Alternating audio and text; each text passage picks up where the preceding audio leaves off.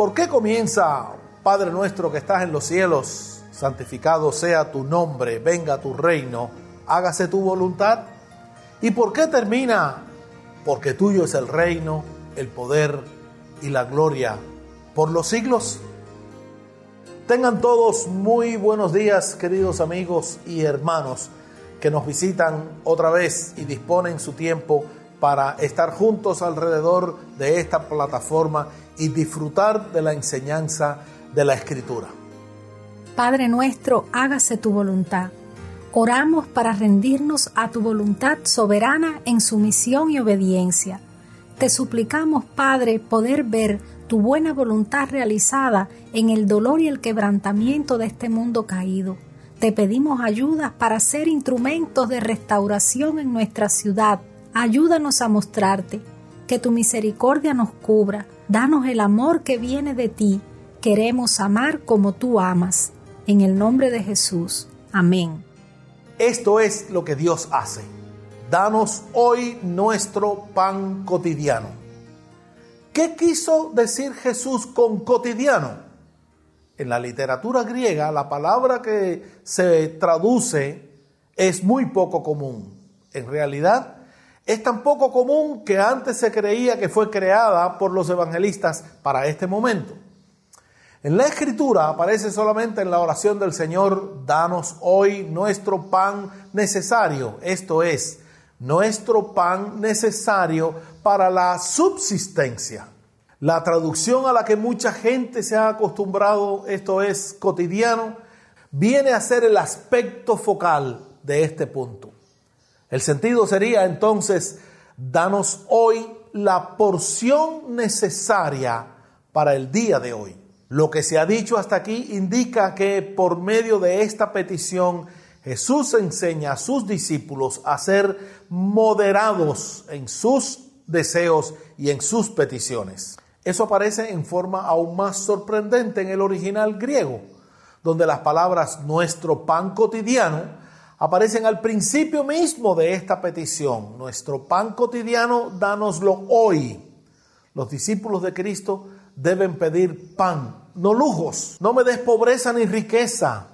Manténme del pan necesario, no sea que me sacie y te niegue y diga, ¿quién es Jehová? O que siendo pobre, hurte y blasfeme el nombre de mi Dios Así dice Proverbios capítulo 30, versículos 8 y 9. Por cierto, es claro que la palabra pan no debe tomarse en forma literal. Quiere decir todo aquello que es necesario para sostener la vida física. Porque Dios es el enfoque de toda oración. La oración es para reconocer, darle a Dios el privilegio de desplegar toda su majestad sobre el reino de su creación es para tener mi vida en armonía con la voluntad de Él. La moderación, sino también la confianza en el Padre Celestial que ama y cuida, la confianza del niño expresada en una forma gloriosa, según el Salmo 37, versículo 25.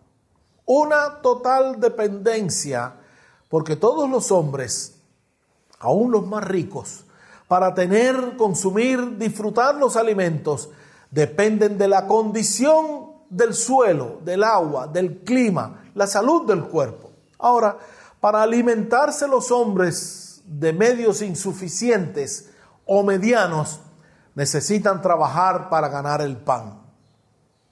Por lo tanto, todos los hombres dependen del estado general de la economía junto con otros factores contribuyentes ecológicos, sociales, políticos, etc. Todos los cuales, en último análisis, indican que todos dependemos del Dios soberano que gobierna el universo. Hablemos de la humildad. Cuando oramos por provisiones, nuestra actitud debe ser humilde. Por eso decimos, danos.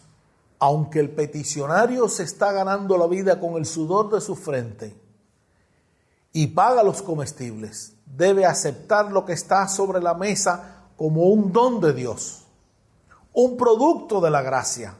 No solo porque Dios es la fuente de toda bendición, sino también porque por el pecado del hombre se ha perdido todo. No solo porque Dios es la fuente de toda bendición, según Santiago 1.17, sino también porque por el pecado el hombre lo ha perdido todo. De otro modo, ¿cómo se atrevería uno a orar por el sustento cotidiano? En primer lugar, la generosidad.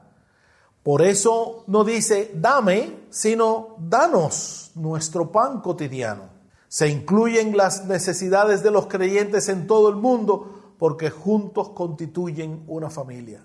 En el espíritu de Gálatas capítulo 6 versículo 10 no se extienden los horizontes del que suplica aún más allá que el campo de los santos, la ciudad amada. El Creador dotó al hombre con alma y cuerpo. Así que una petición por la satisfacción de las necesidades del cuerpo, se pasa ahora a una petición por la satisfacción de los requerimientos del alma. Perdónanos nuestras deudas. Padre nuestro, perdona nuestras deudas. Oramos por perdón y reconciliación en nuestras comunidades. Lleva a tus hijos a un arrepentimiento sincero cada día. Te pedimos que en nuestro vecindario se pueda experimentar sanidad relacional Padre, que tu iglesia sea un reflejo de tu gracia y de tu gloria. Perdona nuestras faltas.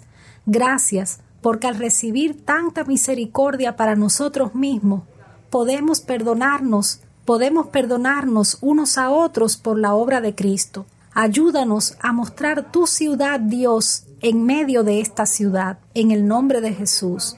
Amén y perdónanos nuestras deudas como también nosotros perdonamos a nuestros deudores. En conexión con esta petición, que suena tan sencilla, conviene formular unas pocas preguntas. ¿Qué es la diferencia entre deudas y ofensas? Dice el texto, porque si perdonáis a los hombres sus ofensas, literalmente viene del sustantivo transgresiones, también vuestro Padre Celestial perdonará los pecados de ustedes. Pero si no perdonáis a los hombres, tampoco vuestro Padre perdonará vuestras transgresiones. En segundo lugar, ¿por qué debemos orar pidiendo perdón? La respuesta del Padre nuestro está fundamentada en la disposición del Padre en ofrecer perdón y en abrirnos a nosotros a la oportunidad de perdonar a las personas que nos han ofendido. Este presupuesto nos obliga a pensar en que nosotros somos pecadores, al igual que el resto de la humanidad. En tercer lugar, admitido que pecamos, ¿por qué no debemos todavía orar pidiendo perdón puesto que por la expiación de Cristo ya hemos sido limpiados, justificados de todo pecado? Y aquí tenemos la respuesta. Es verdad que la base de nuestro perdón diario ha sido establecida de una vez y por todas por medio de la expiación hecha por Cristo. No es necesario añadir nada o no se puede añadir nada a ello. Pero esta limpieza total y objetiva necesita aplicación diaria por la sencilla razón de que pecamos cada día. Un padre puede haber dejado una gran herencia a su hijo. Ahora, en forma definitiva, pertenece al hijo. Sin embargo, esto no significa que a éste se le permite girar toda la suma total del banco y gastarla completamente en una semana. Muy sabiamente el Padre incluye una estipulación que limita el privilegio de giro de cada cifra generosa cada mes. Así también, cuando una persona recibe la gracia de la regeneración, esto no significa que experimente inmediatamente todo lo que Cristo mereció para él. Si así fuera, ¿no inundaría y aplastaría su capacidad humana? Más bien, el Dios da y vuelve a dar. La petición de perdón significa que el suplicante reconoce que no hay otro método por el cual se puede cancelar su deuda.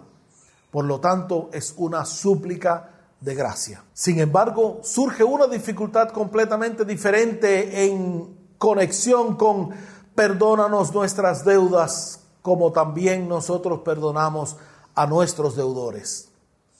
Esto ciertamente no puede significar que nuestra disposición perdonadora gana para nosotros el perdón divino. El perdón de nuestras deudas no está basado en nuestros méritos. ¿Cómo podríamos tenerlos? De ninguna manera. Sino está basado en los méritos de Cristo que son aplicados a nosotros. En consecuencia, desde nuestro punto de vista, el perdón está basado en el favor no merecido de Dios, no merecido por nosotros. Esto es en la gracia divina, la comprensión de Dios, la misericordia. Sin embargo, es muy importante nuestra disposición perdonadora. En realidad, sin ella no podemos ser perdonados. Para nosotros es una indispensable condición para recibir el perdón de Dios. Ese hecho se establece muy claramente en estos textos que acabamos de leer, que junto con el resto es la explicación mejor y más sencilla que uno puede tener. Es así en esto como en la salvación en general. No somos salvados sobre la base de nuestra fe, como si la fe tuviera un poder para obtenerla. Somos salvos por gracia. Sin embargo, la fe debe estar presente si hemos de ser salvos. Por eso, por gracia, por medio de la fe. La fe es una de sus manifestaciones, a saber, la disposición de perdonar. Son condiciones que hay que enfrentar y ejercer si ha de recibirse la salvación y su componente, el perdón. Nosotros debemos perdonar. Dios no hace estas cosas por nosotros. Sin embargo, es Dios quien siembra en nuestros corazones la semilla de la fe y el ánimo perdonador. Además, el poder de creer y el poder de perdonar vienen únicamente de Dios. En cada paso, al principio, al centro y al final, a lo largo de todo el camino, Dios está presente y activo. Dice la Escritura, ocupaos en vuestra salvación con temor y temblor, porque Dios es el que está obrando en nosotros tanto el querer como el hacer por su beneplácito.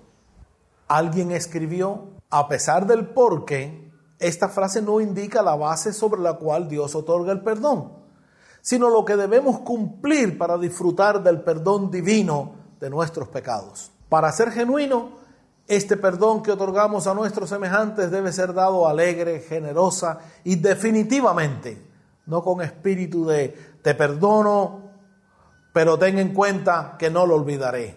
En el catecismo de Heidelberg se da una explicación correcta, sucinta y hermosa de esta petición. Dice, por la preciosa sangre de Jesucristo, dígnate no imputarnos a nosotros, pobres pecadores, nuestros pecados, ni la maldad que está arraigada en nosotros. Así como nosotros sentimos, por este testimonio de su gracia, el firme propósito de perdonar de todo corazón a nuestro prójimo. Nuestro propósito de perdonar a quienes nos han injuriado y así también nuestra experiencia del amor y la gracia perdonadora de Dios en Cristo pueden ser enriquecidos por las siguientes consideraciones. Número uno, Dios así lo ordena. La venganza es de Él y no de nosotros. Número dos, debiéramos seguir el ejemplo de Cristo mismo. Número tres, no podemos ser perdonados a menos que perdonemos, como se nos ha demostrado. Número cuatro, quien nos injurió necesita nuestra compasión y amor. Número cinco, guardar un rencor y planear una venganza no solo es malo, sino también es necio porque nos priva de la fortaleza que necesitamos para el trabajo efectivo. Número 6. Perdonar a los demás nos impartirá paz del corazón a la mente, a la paz que sobrepasa todo entendimiento. Así y solamente así, Dios será glorificado. Lo que debiera ser nuestra meta en todo lo que emprendemos. Entre las frases y no nos metas en tentación y líbranos del mal, no hay conjunción. Por el contrario, la conjunción más muestra que la petición sencillamente continúa, equilibrando la petición negativa con la positiva en una sola rogativa. Estas son, por decirlo así, las dos caras de la misma moneda. Es decir, cuando somos perdonados, somos capaces de perdonar. Este es el desafío para creyentes y no creyentes. Una vida plena, una vida de satisfacción, una vida de paz, incluye nuestro perdón a las demás personas, porque Dios nos ha perdonado. La pregunta aquí es, ¿has recibido tú ese perdón de Dios que te habilita para perdonar a las demás personas? Si aún no tienes la certeza de que Dios es tu Padre perdonador, esta es una buena oportunidad.